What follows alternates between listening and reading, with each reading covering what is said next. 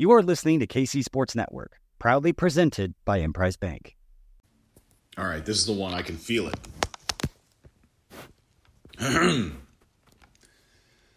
podcast, podcast, podcast, podcast. The first and the best Chiefs podcast. Real ones know the show is called Amateur Hour. The Amateur Hour podcast is now airing on KC Sports Network. Ryan Scott Hall and his Dirkness are back again.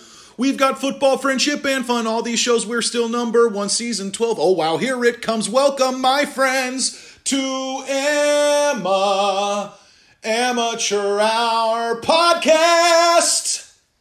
Podcast. Man, I can't hit that note right. Podcast! Is that right? Ah, well. Don't worry, nobody's listening anyway. What is this, amateur hour? Yeah, I ain't no Superman businessman like you. You know, I'm just a Amateur. I suppose. Amateur hour. is what's happening. Amateur hour. Is what's happening.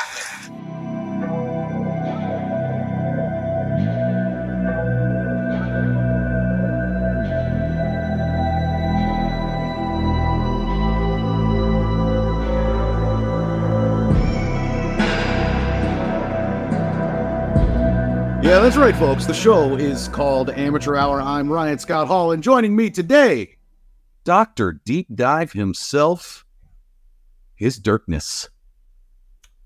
So, I, I'm, you're telling me, Dirk, you're the one driving this thing today. I'm driving. Don't let me drive. I've been deep diving all, all week. Do not do not let that happen. I thought you were typically safe behind the wheel, like a like a five star, highly insured driver with a very great premium. Oh yeah. Oh yeah. Only the best. Only the best. I, I thought we were here to talk Travis Kelce and Taylor Swift. We're talking that all hour, correct? Um, I Have you seen the rumors? I have heard that Travis is the next in a long line of, you know, ex boyfriends Sloppy 87. for, for That's what they say. Ooh. um, I'll, I'll- I'll say this.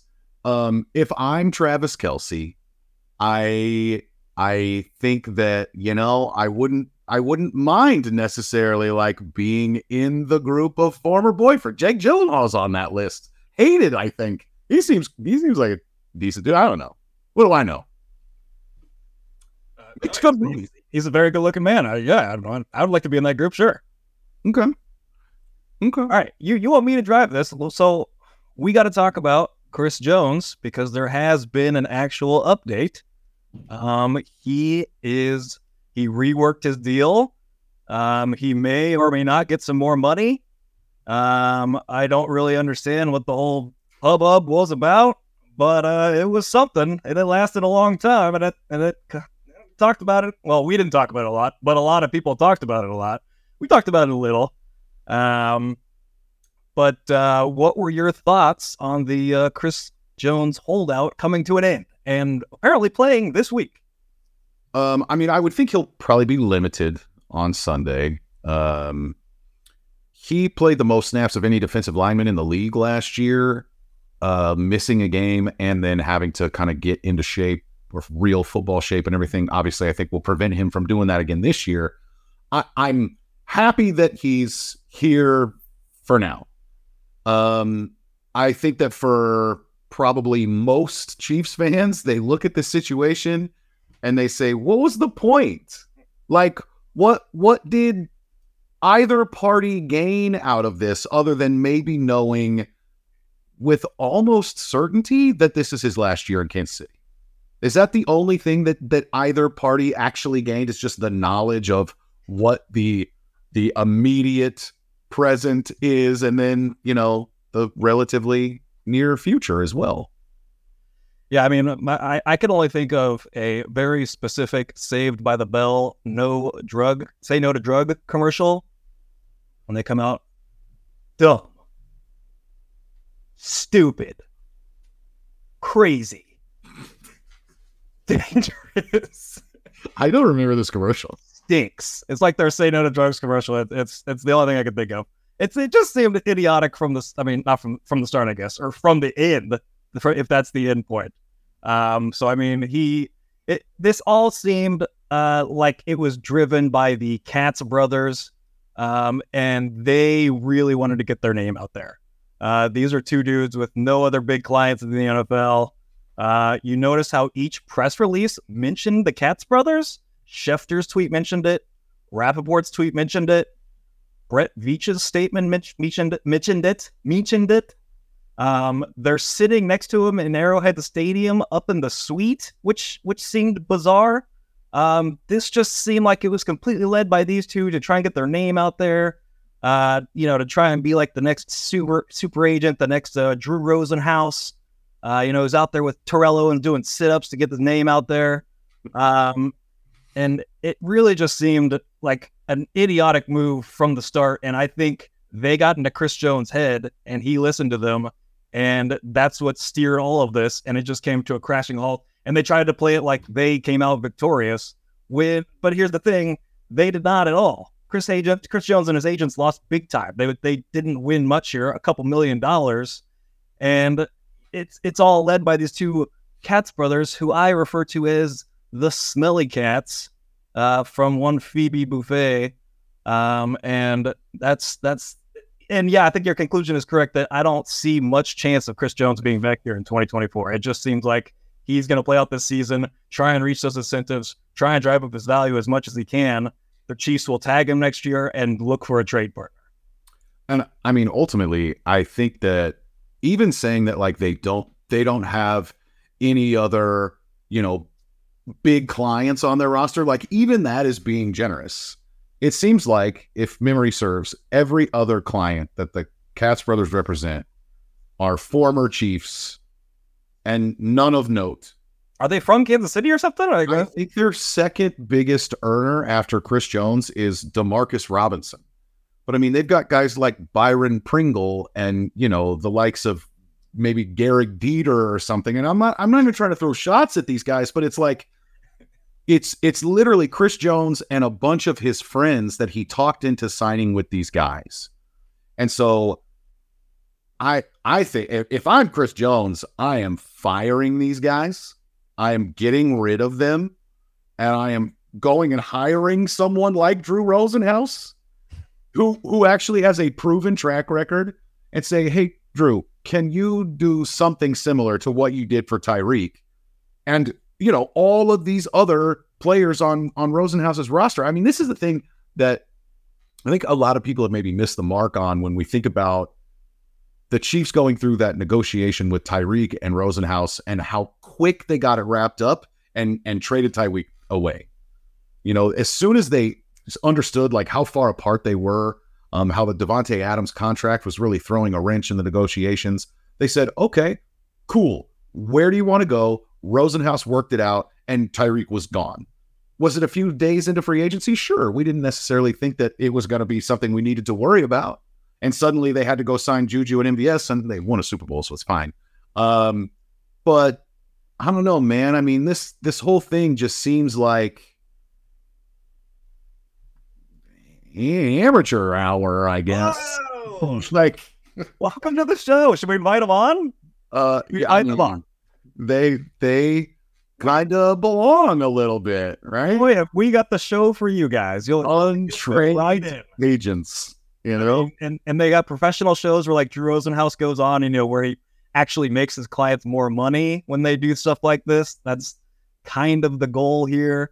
Um but yeah just uh just to, and if they would have done this if they would have gone through all of this back in march or april similar to tyreek then i think there would have been a much different ending because they would have realized how far apart they were and they would have you know had they could have traded him at that point. I mean, it would have been weird coming off a Super Bowl and making that kind of move. Like Tyreek's coming off at least like a uh, an AFC Championship loss, which very successful, obviously, but not a Super Bowl win. Uh, trading one of your best players coming off that would be weird. Uh, so maybe that played a part in it. But they reached a point where neither of the sides could really do much else here because the Chiefs need Chris Jones to complete their pass rush this year. There's no nothing they can do right now to trade him and get value that's going to help them this year and anywhere close to what Chris Jones is going to help them. Like you can trade for draft picks and that helps you in the future, but that really submarines your season this year. And Chris Jones has to report. and he's playing the week eight card, but you're going to be sacrificing $10 million to do that. And you're not going to make up that $10 million with, with whatever money you're holding out for. So really both sides just realize that they're, you know, in an impasse here. And I think uh, I was listening to uh, our guy, uh, Seth Keysor yesterday, and it's kind of like one of these court cases. Obviously, it was a court case where nobody wins except the lawyers. Like, like both sides, one side may win or they come to a plea deal or whatever, but really the only people that win here are the lawyers because they're the two that are cashing in. And it really just feels like both sides kind of lost here, even though the Chiefs majorly won. Yeah, I mean, and ultimately, like, let's be clear. The fact that Chris Jones is, it seems like, heading toward being traded. I can't imagine the Chiefs would just let him walk, even if it gets tricky with having to franchise tag him and afford that tag right at the beginning of the league year to be able to turn around and trade, however it works. I don't know with the money and stuff. Regardless, the Chiefs are not going to get value for Chris Jones period. I think the Katz brothers saw to that that the Chiefs aren't even going to get peak value out of the trade because, as you mentioned, even though it was coming off a Super Bowl and it would have been weird timing, it would have been the best time for the Chiefs to try to capitalize on his value because he just had the best season of his career. And now he's missed a game. He wasn't in camp. There's all these different things. I mean, and we could just boil it down to money.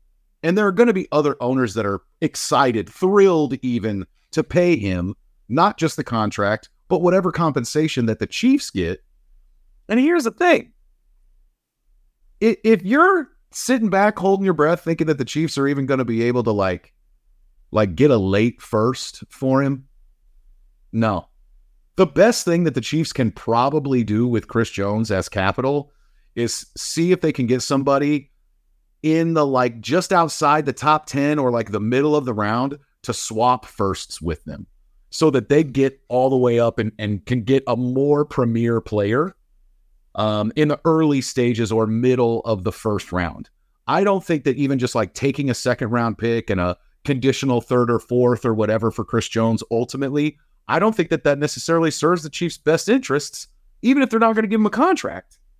I mean, I, I I think that no matter what, I don't see Chris Jones signing a contract here. And I think that the Chiefs are getting the short end of the stick as far as what he's actually worth on the field versus what he's going to be worth in in trade compensation. And yeah, part of that, I mean, the value is, I mean, we're a long ways off from this, but they trade him. I mean, at first I was thinking like a first round pick and then some. And then I just, yeah, I kind of started thinking about it. He's going to be over 30 years old. He's going to be commanding or asking for $30 million a year, depending on what happens this year.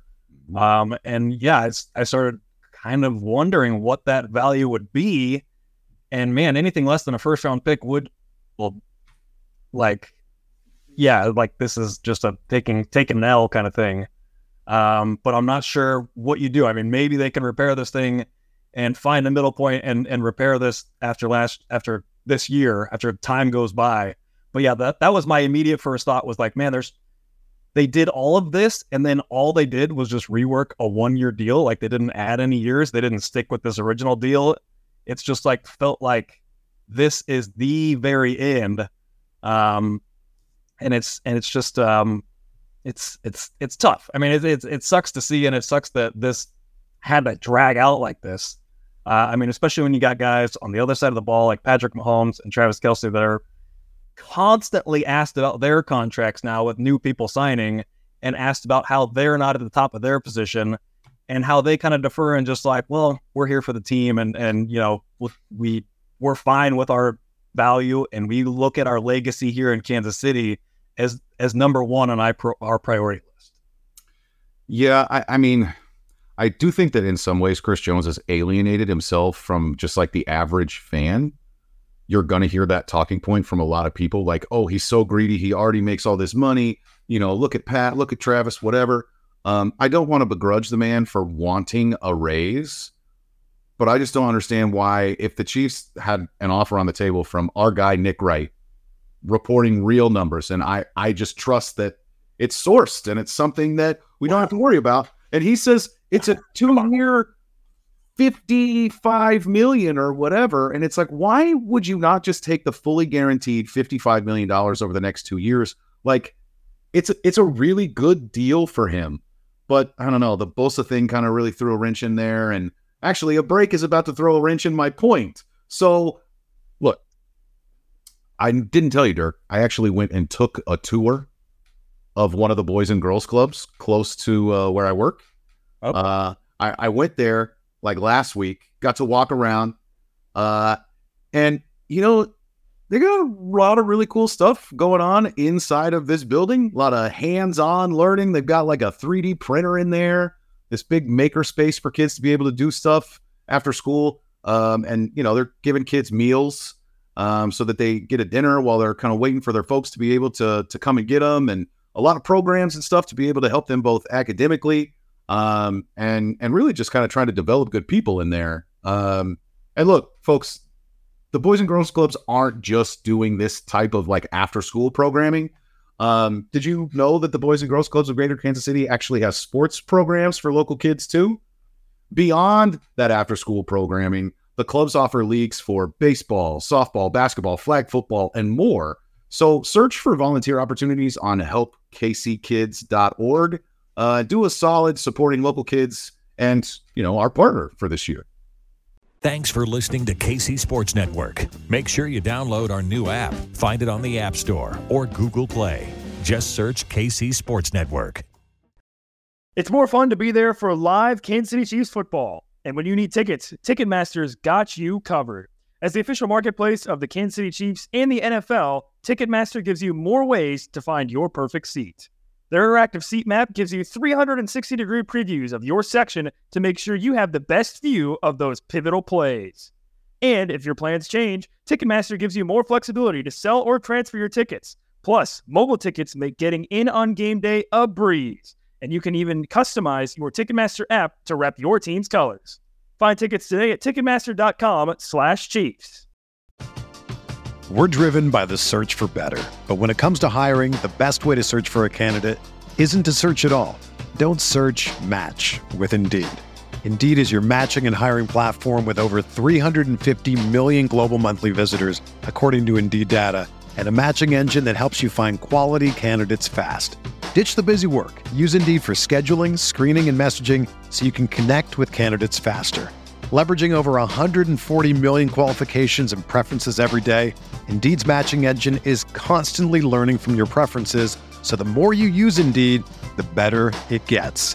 Join more than 3.5 million businesses worldwide that use Indeed to hire great talent fast. And listeners of this show will get a $75 sponsored job credit to get your jobs more visibility at Indeed.com slash BlueWire. Just go to Indeed.com slash BlueWire right now and support our show by saying that you heard about Indeed on this podcast. That's Indeed.com slash BlueWire. Terms and conditions apply. Need to hire? You need Indeed. When you need mealtime inspiration, it's worth shopping Kroger, where you'll find over 30,000 mouthwatering choices that excite your inner foodie. And no matter what tasty choice you make, you'll enjoy our everyday low prices, plus extra ways to save, like digital coupons worth over $600 each week. You can also save up to $1 off per gallon at the pump with fuel points. More savings and more inspiring flavors make shopping Kroger worth it every time. Kroger, fresh for everyone. Fuel restrictions apply. What what the hell, Nick? Our producer just cuts me off. I'm trying to talk up the Boys and Girls Club, and they got cheated. That one's on Nick, and we're gonna have words with him after this podcast. I'm gonna I'm gonna hold out from this podcast. Is what I'm gonna do. I'll tell you what. Um, but yeah, Boys and Girls Club. All right, with, with back to Chris Jones. I just want to know his image at this point, both from a fan perspective and walking back into that locker room. Do you think there's any ill will held in that locker room that kind of looks at him like, man, why the hell were you here in week one? Um, and then a separate question Do you view Chris Jones any differently than you did, say, nine months ago? Um, I don't. I mean, honestly, I think it's just a really stupid decision, and I don't. I don't know if that necessarily means that I view him differently. Um, the fact that he got here way before week eight, I think, is a good thing. Um, to me, what this expectations low, didn't he? You're right. What this feels like to me is that Chris Jones sat in that suite. He had, gave that weird press conference in front of the Ronald McDonald House, which does great things, mind you. There are no boys and girls clubs, but shout out to the Ronald McDonald House too. with with the smelly cats right next to him, might I say? I just, I think they've they been apart? Have they been apart for one second since since this started? Are they sleeping next to each other? they're they're they're they're very close. Um, I I guess the way that I look at the situation is Chris probably allows this to play out. He's trying to trust them and empower them through this whole process. You know, every time a guy talks about the business side of football, they say, I let my agents handle that. And I think that finally what we saw, if I want to give Chris Jones some credit here, is that he stepped in and said, You guys aren't like, this isn't working. I just missed a game. I just watched my guys go out there and lose a game that, don't get me wrong, the defense didn't play poorly. But if I'm out there, like, we, we probably win. And what what is this helping in terms of my contract? Like, just get me on the field, man. I mean, most of these guys, they are dyed in the wool football players. And so I I don't necessarily think that my opinion of him has changed, apart from just the way that I view that like this is his last season. That is the update for me on Chris Jones. But I mean, when you ask about the guys in the locker room, dude, that's tricky because don't get me wrong, it's the first week of the year. You know, there's a bunch of like potential baked in excuses here. They lost a game that he chose to just sit up in the suite. Like, I don't know that anybody's going to be like truly confrontational with him, but I think that most of them are probably sitting there thinking, like, man, you didn't come to camp with us. You didn't do all that work with us. You sat there and watched us lose a game, and then you got a little bit more money, but it's clear like you're not going to be here next year either. Like, how down for this are you? And and I mean, I don't know. It's a high stakes game that I'm certainly not a part of. I'm just out here on the the outskirts, you know. But I I wouldn't be surprised if there are guys that are feeling away and maybe like in the group chats that Chris isn't in have some things to say. Yeah. that's- Pure speculation, but you know, Oh, you're not in those group chats? I'm not. No, I'm. We can we can get on that. Um, yeah, it is a weird thing. I mean, we were just ready to put Chris Jones in like the pantheon of like all time Chiefs greats. I mean, after that AFC Championship, after that Super Bowl, it was just like I, I listened to our show before the season, and like we were just on cloud nine talking about Chris Jones and how he took it as he took it so personal and he made it a mission to dominate all season long and get back to that point and not make the same mistake that he did the year before.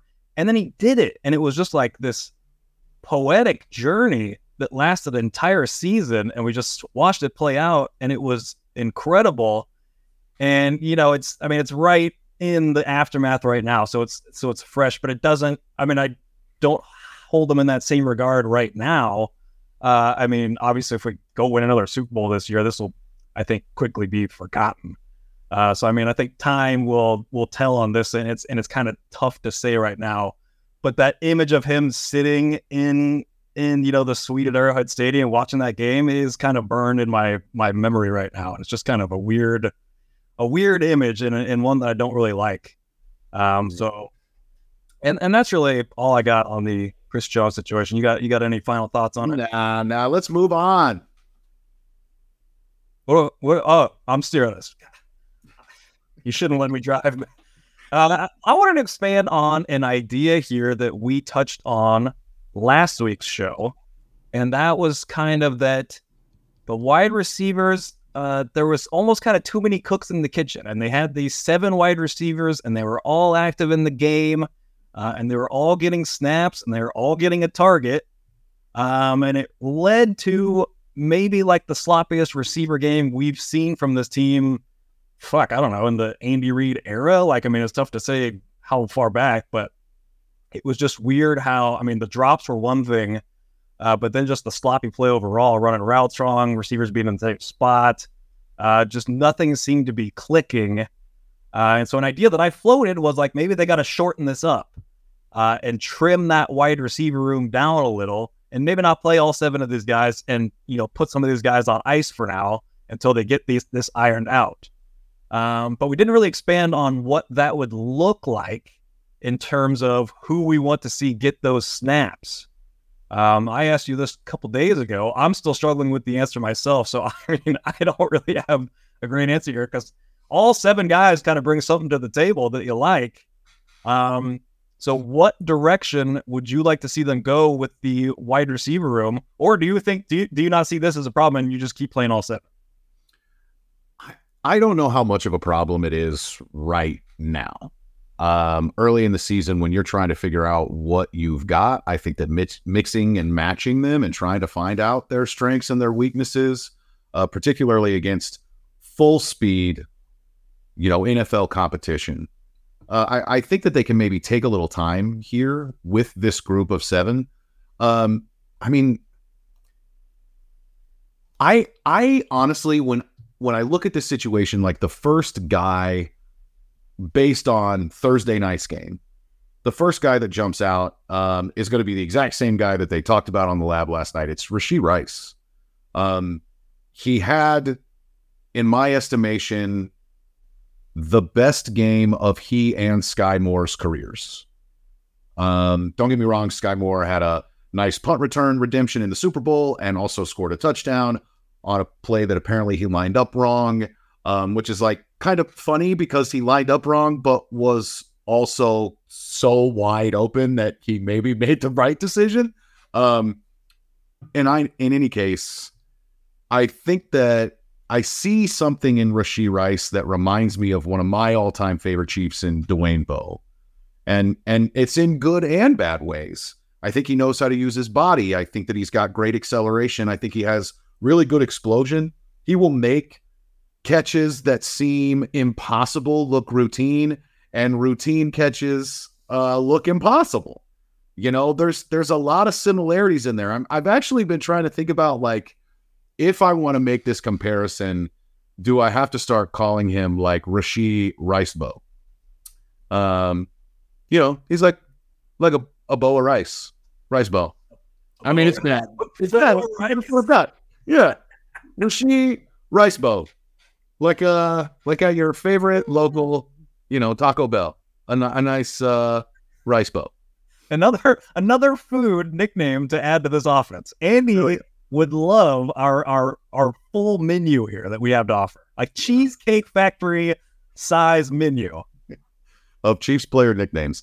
Uh Rashee Rice jumps out to me as a guy that if I can have him go out, recover from a drop, score a touchdown, show me some things um in his first game on national TV, uh that's a guy I want to prioritize because if we're talking about like the I think the real core of that receiver room, in terms of what we're hoping for, it's the four young guys in there, truly young guys, I guess, um, which is Rashee Rice and Skyy Moore and Kadarius Toney. Um, and then ultimately, I think a lot of people are pulling for Justyn Ross. Um, and so those are the four guys that, to me, I want to see them develop. I want them to have the chances to develop. I want them to get the snaps to develop. Does that necessarily mean it's the best thing for this year?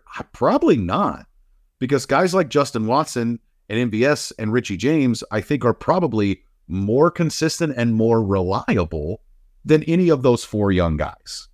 Um, so it kind of depends. It's like pick your poison here.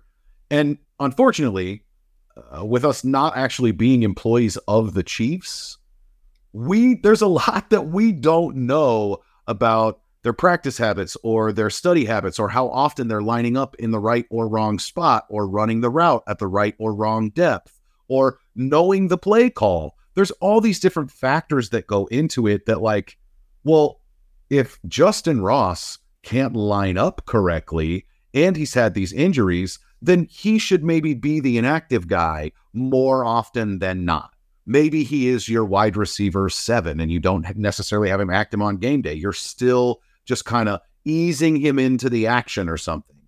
But I don't know those things. If we're talking about pure skill set, uh, I mean, I would still probably point to, I, I don't know. I, I, I think that Justin Watson feels a little redundant in comparison to guys like Justyn Ross and Rashee Rice and even MVS in that way. Um, Richie James is a guy that maybe some people would want to sit down, but I think that he is probably the fastest guy in that room. I guess I did, uh, maybe how about this? The quickest guy in that room. Um, and I think that when it comes to like some of the you know in end rounds and running a guy back and forth across the formation and doing some drag routes and things like that, like I think that Richie James can be a weapon for them in that way and fill a role that is now vacated by Tyreek Hill and Mecole Hardman. Yeah, I mean, I also think they kind of did. They gave a jet sweep to Skyy Moore. Um, they kind of did a little bit of that last year. Um, they can do that with Toney as well, and obviously with Rashee Rice. But he's more comfortable taking it from Blake Bell, obviously. Yeah. Um, really good rapport between those two. So yeah, I think they have a, a plethora of guys who can, you know, kind of take that role. So they have options there. Um, but yeah, I, am kind of looking at it the same way as you, where, you know, right now you might want to go with the guys that you trust the most, just because of how sloppy it was last week. And with that, I'm looking at names like MVS and Justin Watson, and then either Skyy Moore or Richie James, I guess. Um, and but but that walks a fine line because we talk about this being a January team and so we want this team to be its best in January, and that would mean getting your most skilled players ready for January. And that would mean you're looking at Kadarius Toney, uh, Rashee Rice, MVS or more, or maybe even Ross in there. Uh, like the, I don't know, there's a lot of talent, so that's kind of tough. But you know, if you if you throw all those guys out right now, like maybe you don't know what you're gonna get when you're kind of staring down 0 2 right now. You got a tough game coming up and it's mm-hmm. not necessarily time to you know maybe start working on the guys. So I think I would say I would lean towards the more trusted guys right now. I would go. I would lean on MVS. I would lean on Watson. And then I think they're kind of set on Skyy Moore with how many snaps he played last game. I don't know if we see a demotion quite yet. I mean, I, I want to give him more chances. I, these chances will run out. I mean, if he doesn't start producing, they're going to start running out here soon. Um, I'm not to that point yet, but I would lean on who you trust the most right now. And, you know, that kind of goes with everybody. That kind of goes with Andy. That kind of goes with Pat. Okay, okay, who do you trust to be in spots, you know? Uh, who do you trust to, to lead this, to work this offense with? Um, and we're going to lean on those guys right now. And then maybe as the season goes on, and, you know, you're sitting there at like five and two or seven and three, something more comfortable. And you're like, okay, now we're making, we're starting gearing up for January and you really want to get your guys like Kadarius Toney and Rashee Rice more involved. Although Rashee Rice might might just he might just zoom up this depth chart and start you know taking over and filling up a spot from from from the get go here. Um, it's it's just a really tough question because I I mean you have like seven wide receiver three and wide receiver fours here. Like they all feel very equal. Uh, and so maybe they start to shake them those out themselves, and you like people just kind of rise up to the crop like Rashee Rice, or maybe they don't, and you just have to, you know, cut a line in the sand here and be like, Justyn Ross, you know, we like your talent, we like what you bring here, but we just don't have the snaps right now to give you. So we're gonna lean on these guys, and you're just kind of gonna ride the bench here, and and you know, wait maybe wait till next year to really break out here. Uh, so it's a really interesting divide there, debate between where you want to go. But I do think that they shorten the room this week and we see maybe one of them inactive and then one of them, you know, hardly play and not get many, many targets out there. It's possible. And I actually, I've got a question about Kadarius Toney, but first, football is back in full swing with another week of epic games. And who's got you covered on the action for every single one of them? It's DraftKings Sportsbook, an official sports betting partner of the NFL. New customers can bet $5 on football and get $200 instantly in bonus bets. Nobody's missing out on the action this season. All DraftKings customers can take advantage of two new offers every game day this September. So get in on the NFL Week 2 action with DraftKings Sportsbook. Download the app now and use code KCSN to sign up. If you don't use that code, folks, Dirk's coming after you. All right. New customers can bet just $5 and take home 200 instantly in bonus bets. Only on DraftKings Sportsbook with that code KCSN. The crown is yours. Gambling problem? Call 1 800 Gambler or visit www.1800gambler.net. In New York, call 8778 HOPE NY or text HOPE NY. In Connecticut, help is available for problem gambling. Call 888 789 7777 or visit ccpg.org. Please play responsibly. On behalf of Boot Hill Casino and Resort in Kansas, 21 plus age varies by jurisdiction, void in Ontario. See sportsbook.com, sportsbook.draftkings.com slash football. Terms for eligibility, terms, and responsible gaming resources. Bonus bets expire seven days after issuance, and eligibility and deposit restrictions apply. Wow.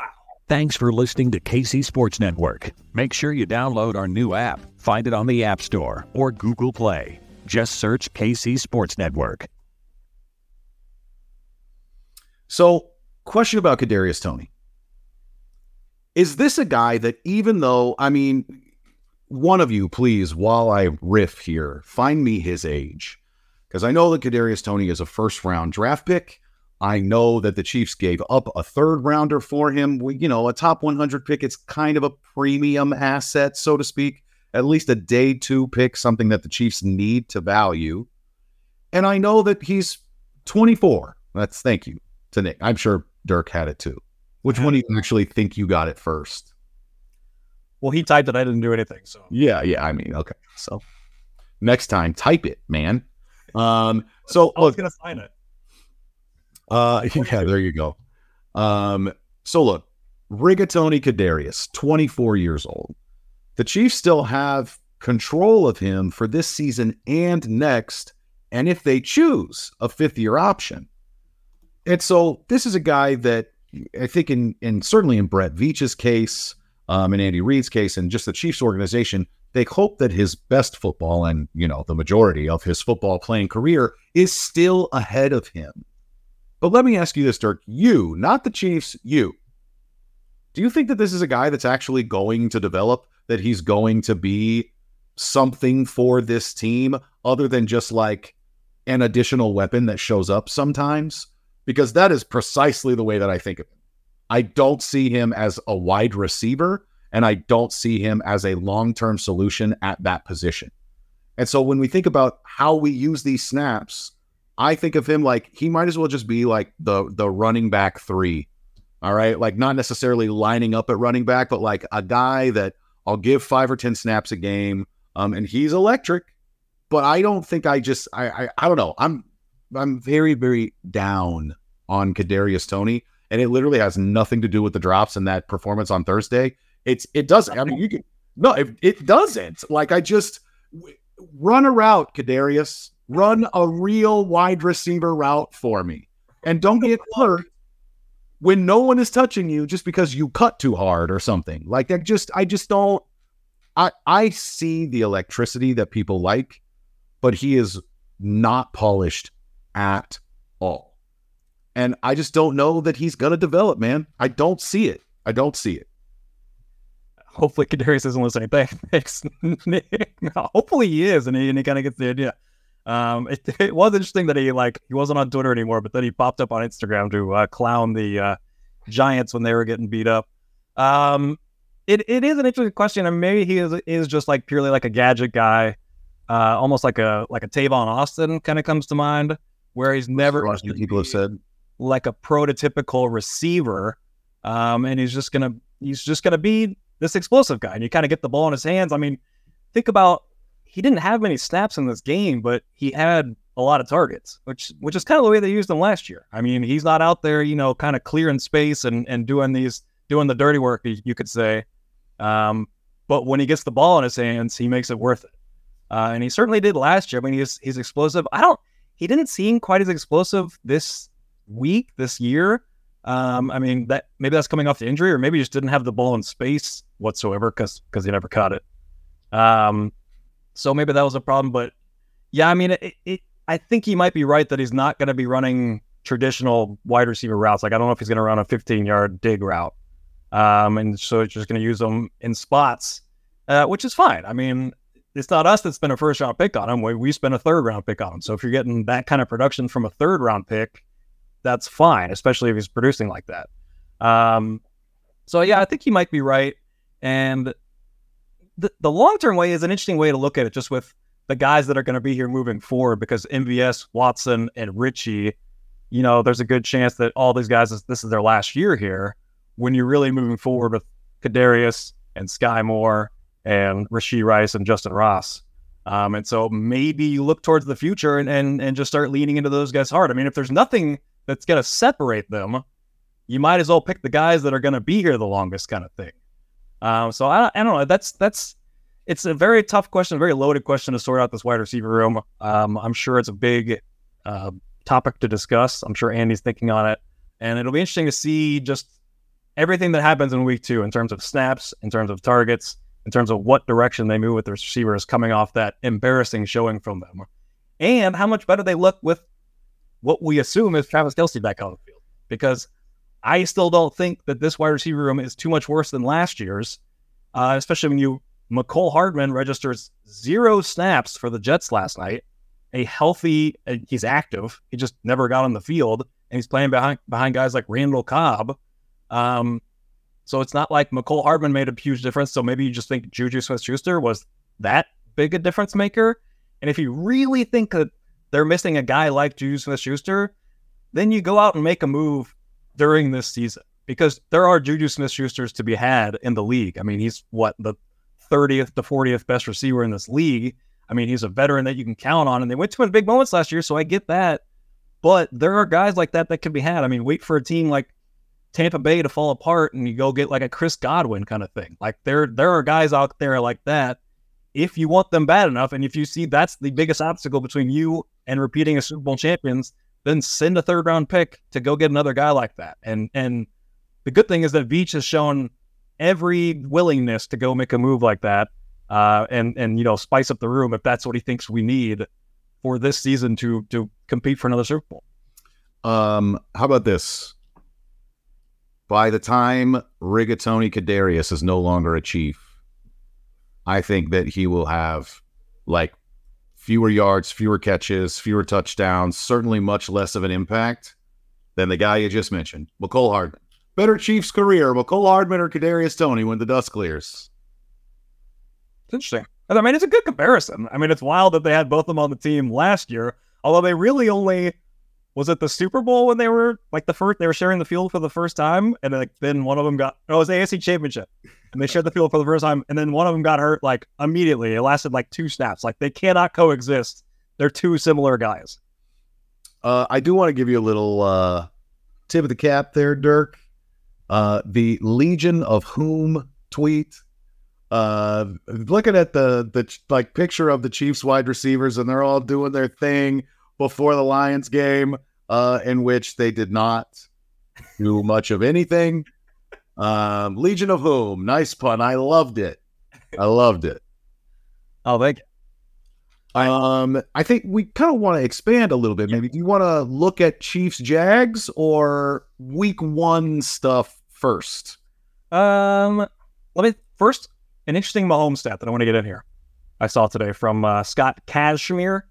Um, Mahomes' time to throw versus the Lions, 3.28 seconds. In Mahomes' career, when he's throwing at less than 2.9 seconds or 2.9 seconds or less, basically fewer than three, he's 47 and four. So when Mahomes gets the ball out quickly on a game by game basis, he's won at 47 and four. When it's above three seconds, it's 14 and 11. So you can kind of get a sense for when like Mahomes might be struggling a little bit, or maybe the offense is struggling a little bit. I don't think Mahomes had his best game in this game. I mean, obviously it's hard to gauge with all the drops. Um, but you can tell when things aren't going right. It's usually when Mahomes is holding onto the ball. And, and, you know, that AFC championship game, the second half meltdown is the first thing that comes to mind there, obviously, when he's holding the ball forever. Um, so just, just, I thought that was a really interesting stat that we, we didn't really touch on, uh, but just something to watch going forward if Mahomes is getting out the ball quickly and in rhythm, this offense and this team is nearly unbeatable. Yeah, I mean, they certainly didn't look crisp in that week one game. And in some instances, you know, Andy Reid's still in the Andy Reid thing. Hey, I maybe I shouldn't have thrown Kadarius out there. He's obviously rusty, hadn't been here for all of camp. Maybe I leaned on him too much. It's my fault.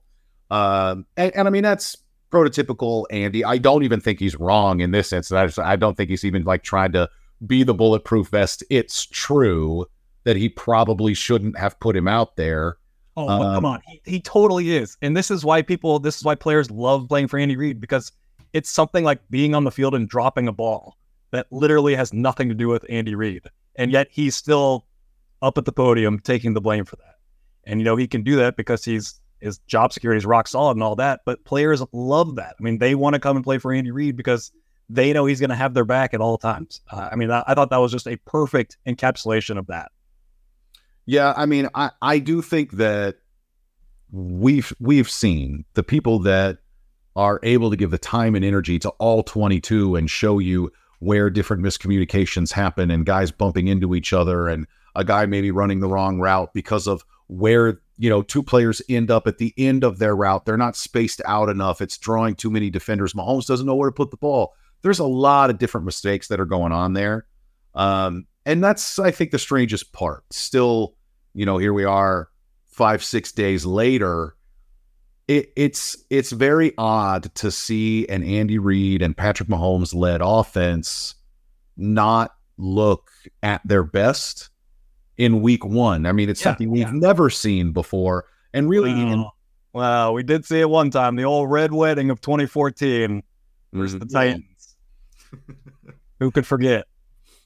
um, I mean, I could maybe like one too many deep dives. Um, but yeah, I, I mean, I I like that the Chiefs really kind of have nowhere to go but up offensively, and we know Andy Reid's mo. Like early stages of that game, Andy's going to make a point to, you know, get Toney involved, get Skyy Moore involved, build that confidence back up. I mean, those are probably the first two plays in Andy's first 15 is, you know, quick little dots, get the ball in Toney's hands, get the ball in Skyy's hands. You know, eh, they make that basketball analogy. Sometimes you just got to see it go through the net. Sometimes you just got to see it actually land in your hands. You know, um, and so that that would be a great start uh, for two guys that didn't have a catch, did not register a catch in the first game of the season. Let, let's talk a little bit about the NFL and just in terms of did anything that you saw, you know, the rest of week one, did it make you feel any better or any worse about how the Chiefs performed? Anything that stood out, um, you know, as it relates to the NFL or as it relates to the Chiefs uh, and their loss and coming off that, playing the Jags next week? I I really think that the weekend slate um, and ultimately really coming to a head uh, with Josh Allen's performance on Monday night, coupled with the Aaron Rodgers injury, uh, you know, an AFC opponent. I think uh, not only that the Chiefs are playing in Week Four, but it's going to be a team that's you know potentially posturing for playoff position. They're probably off the map now. I mean, they called Chad Henne, like, but and, and it's look, look, I love Chad Henne, all right, like, ch- but not because I need him to be on the field for a full season. And maybe they're just trying to bring him in to, you know, help rein in Zach Wilson. It's Zach's team and everything else. But Well, could you imagine that Jets defense though with Chad Henne as their defensive coordinator going against the Chiefs? He knows all our secrets. yeah, like, that would work. Uh, I I don't know, man. I mean, I I liked seeing some of our toughest opponents look as bad as they did because ultimately what it did, I think, for I hope a lot of Chiefs fans, just just go look at some box scores. Just go see how bad some of these teams played. Joe Burrow had less than 100 yards passing in week one.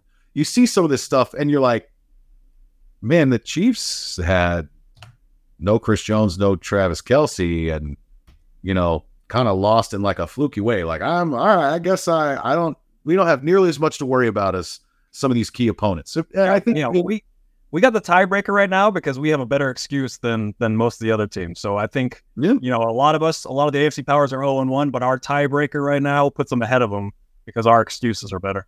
That I think that's actually the first tiebreaker, isn't it? Better excuses.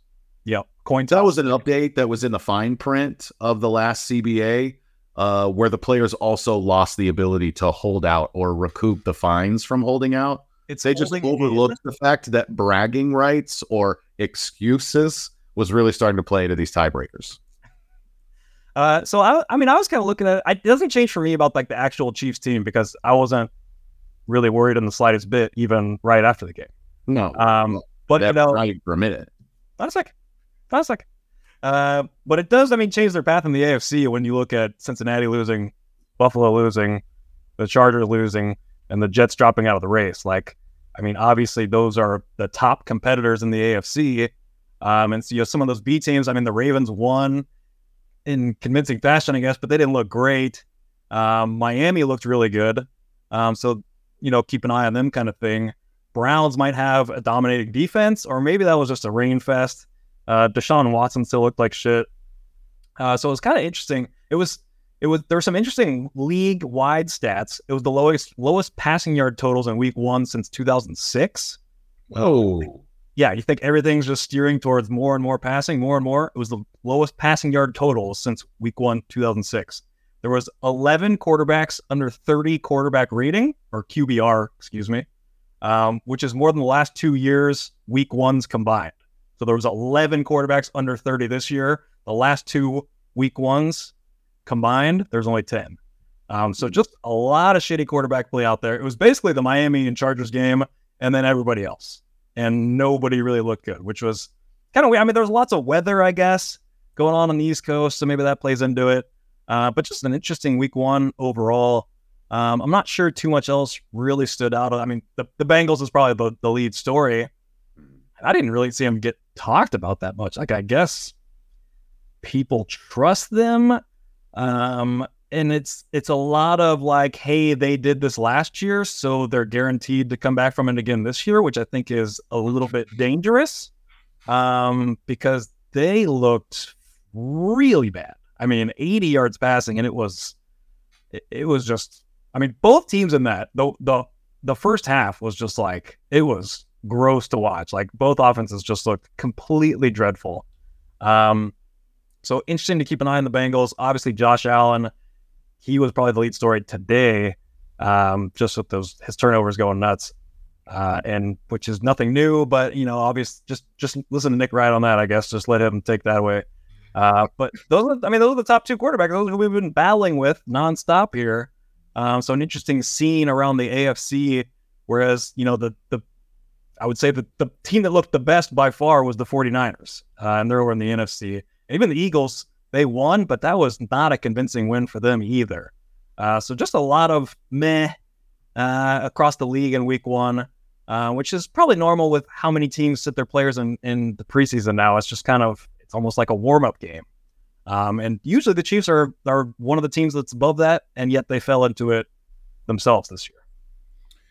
So let's say biggest surprise on the bad side. What's the team that jumps out to you that you really didn't think was going to play as poorly as they did?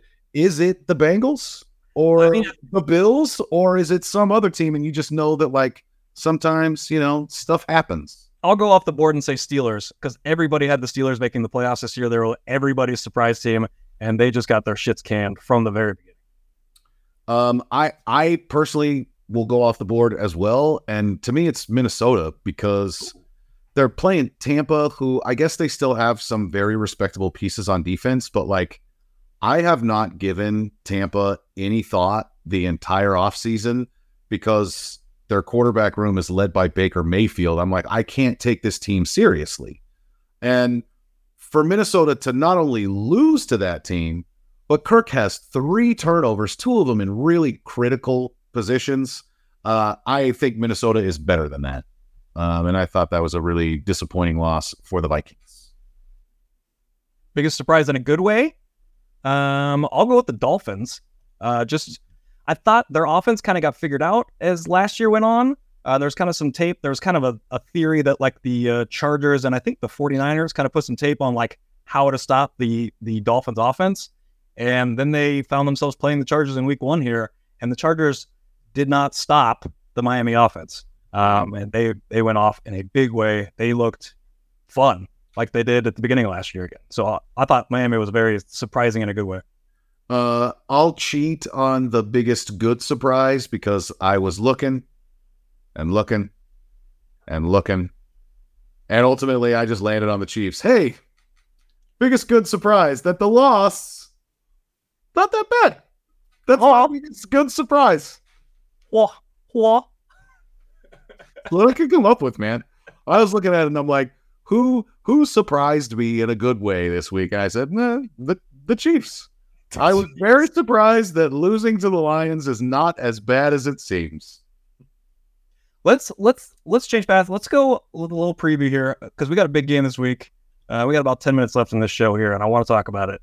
Um, the Chiefs versus Jags coming up. Uh, I thought the Jags. Trevor Lawrence looked really good. Um, I had Trevor Lawrence winning NFL MVP this year. Uh, I just thought he takes. I think it's always like a quarterback who takes like a leap. That's who they're always looking for for MVP. There's always kind of like a storyline push behind it, and Trevor Lawrence just taking that push. Um, he's got Calvin Ridley to throw to now. I love the other weapons in his game. Um, I love Doug Pederson at coach. So I just very high on the Jaguars. Um, that game was really close for a while. There's kind of a fluke play uh, with that fumble return, touchdown, weird play. Um, but other than that, their offense was clicking. Um, and they got ETN who looked great. Uh, they got that backup uh, Big B, Bixby, Bugs, Bugs Bunny, Bigs Bugs, Bu- something like that. Um, but uh, where, I don't know where are you th- looking at for Chiefs Jags. I mean, we got to go down to Jacksonville. It's probably going to be hot as fuck. Um, I, that's the official weather report that I got. Um, and so I, guess I would say this: my main takeaway is if you believe in the Jags, um, is it too early to say that home field advantage might kind of sort of be on the line here? I mean, because if you lose this one, now you're two games behind the Jags, um, and you have the tiebreaker going their way, despite the excuses. Um, so that kind of puts us two and a half games behind the Jags, if you believe them. I know we did this with Buffalo early in the season, like either last year or two years ago, probably, and we still came back and got home field advantage. Uh, so, but but we have to talk about something. Um, and that's kind of my take that it's going to be hard to get home field advantage if you lose this game. I don't disagree. Um, another advantage kind of playing in Jacksonville's favor is their division. There's a rookie quarterback in Houston, a rookie quarterback in Indy, and Ryan Tannehill in Tennessee. Um, the AFC South is still and has perpetually been for the better part of 20, 25 years now. They're just bad. You get one team, you know, Peyton's Colts in there for a long time, and that's about it. Um, I- I'll say this something I found very interesting, very interesting about the Jags in week one. Listening to a little fantasy pod, and they said that Christian Kirk only saw the field when the Jags went to three wide. Never saw a snap when they were in what would essentially be a base offense of one or two wide receivers. Uh, so Calvin Ridley has very clearly stepped in and taken over the wide receiver one role, but his complement in Jacksonville, getting those base down snaps, is Zay Jones. And Zay Jones had a nice year last year and really had a nice year two years ago for the Raiders before he signed in Jacksonville. Um, nice player and probably a little bit more of a classic, you know, what do they call them? The X, the bigger guy that can kind of run the in breaking routes, go over the middle, block some guys in the run game. He does a lot of that stuff. And Christian Kirk does not. But man, Christian Kirk, all that money, all the stuff that people talked about with the contract, and this guy is only playing when they go to three wide receivers, um, limiting the snaps that he's getting unless they're playing in three wide all the time. Uh, I don't know necessarily know if Doug Pederson's going to call it that way. I mean, coming from Andy Reid, two, three tight ends has been the business for a long time. So that's an interesting thing to watch. Um, if if Christian Kirk, a guy who, at least in that first game, really lit the Chiefs up, if he's not getting that much time on the field, I think that that plays right in the Chiefs' favor. Guys, and he only had a catch for nine yards in that game, and I do remember him tearing us up quite a bit. He was giving uh, L'Jarius Sneed some fits. Yeah. Um, in bad matchup. It was at the regular season game. It was the Uh, regular almost- season game, yes, I believe. Okay. I He may have been good in the playoff game too, but I know in the regular season game he tore us up. It was bad. I wonder if we see more McDuffie on him, who I think saw almost all of the slot snaps this week, and he was kind of on Amon Ra quite a bit. And the nerds say he did a pretty bang up job. Uh, so Kirk went seven for 52 against us in the playoffs last year. He went nine for 105 and two touchdowns against us in the regular season. Uh, so a decent game in the playoffs, but went off in the regular season game. Um, so yeah, that is something interesting to keep an eye on. On the other side of the ball, they had Josh Allen, the good Josh Allen, have three sacks in the game. Uh, and they also had Travon Walker, the first first overall pick last year. He registered a sack. Um, and the offensive line is not something that we've really touched on in either one of our podcasts. Um, I mean, real quick, I thought Donovan Smith held his own. I thought he had a really good game, who people were worried about uh, until that holding on the last drive, which which really hurt him. But outside of that, I thought Donovan Smith did a bang up job. Jawaan Taylor, I, I, mean, he was a big topic, obviously, uh, but I think he more than held his own going against uh, Hutchinson for most of that game. Whereas I think a lot of people thought that he really struggled because they saw Hutchinson get so many pressures. But I think a lot of those pressures came inside against Trey Smith.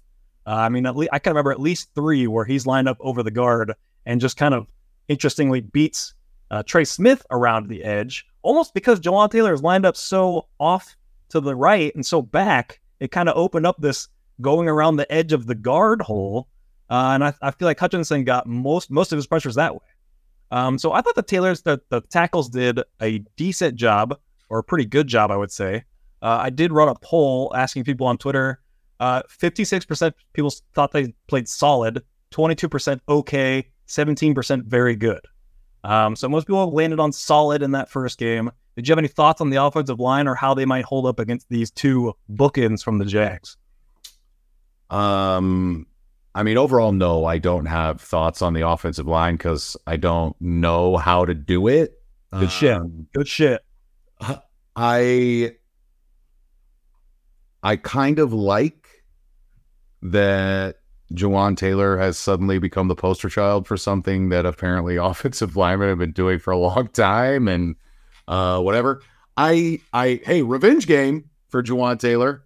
I don't know really what revenge he needs to get on Jacksonville or the state of Florida, which apparently he like never really stepped foot outside of, except for you know occasional road games. So he'd only played for teams in Florida, grew up in Florida, went to Florida, and then get drafted by the Jags.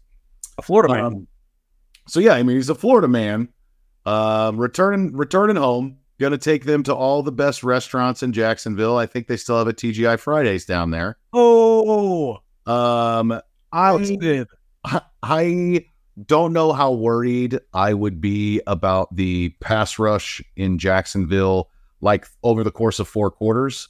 Uh, mostly because Anthony Richardson, I would imagine, was holding the ball longer than Patrick Mahomes typically does. But if the receivers, for some reason, aren't getting open, it could be a challenge. Could be a challenge. I don't want to give Josh Allen and Travon Walker time. Uh, two top 10 picks in the NFL draft. You give them more time, yeah, they'll make you pay. Well, clearly, if Mahomes just throws it in under three seconds, we win. Um, so I don't think there's. I mean, that's that's the game plan going forward. Obviously, you're welcome, Andrew Reid. Yeah, you didn't actually clarify that, like where he needed to throw it or nothing else matters. Catching just has to get the ball out of his hand in under three seconds, and good things happen. Are you? Yeah. Are you going to deny facts? I mean, these these are the facts. I mean, what do you want me to say? Um, but yeah, I mean, just just a fun game. Um, I, say we go zero oh and two, what would your worry level be? You freaking out? I mean, probably still no. Um, Chiefs got have, have some good excuses. Um, but uh, look, I'll, I'll say this. Um, a question that you had that um, got scrapped was basically like, you know, what would it take for you to not be confident entering the playoffs? And I had been thinking about this kind of nonstop since you posed it as potentially like one of the 10 for the year. And I'll say this if the Chiefs kind of limp into the playoffs as a wild card team, not winning the division for the first time in seven or eight years. Um, I might be able I might be able to say something like, well, they were due to not win it, so to speak. Um, but it would be mostly about never seeing the offense get going.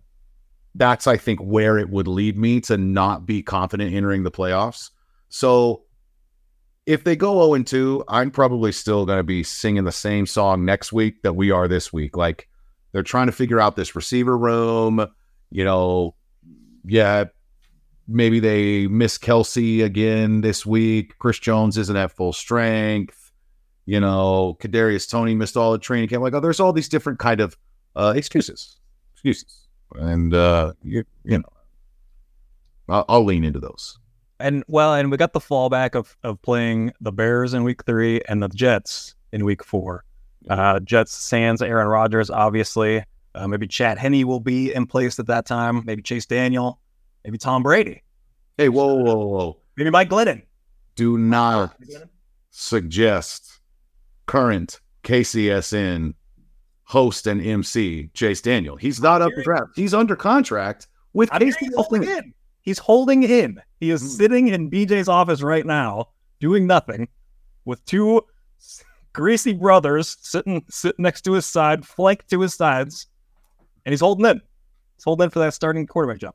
Uh, but yeah, I think he got two relatively easy games after that, so I don't think there'd be too much reason to panic.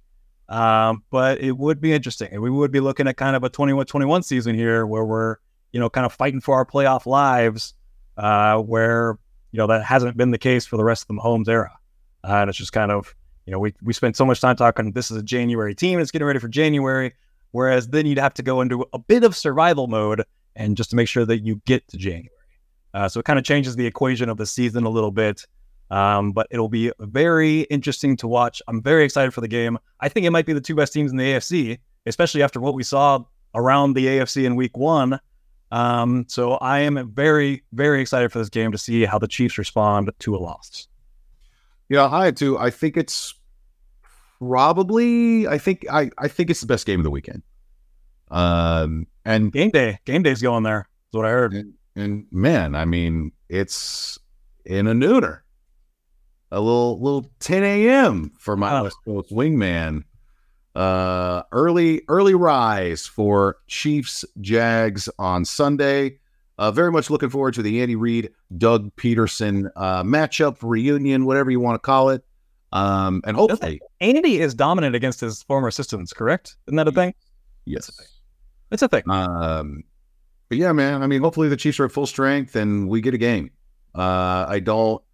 I I wouldn't mind another, you know, kind of low scoring affair, if you will, um, reminiscent of that Thursday night game.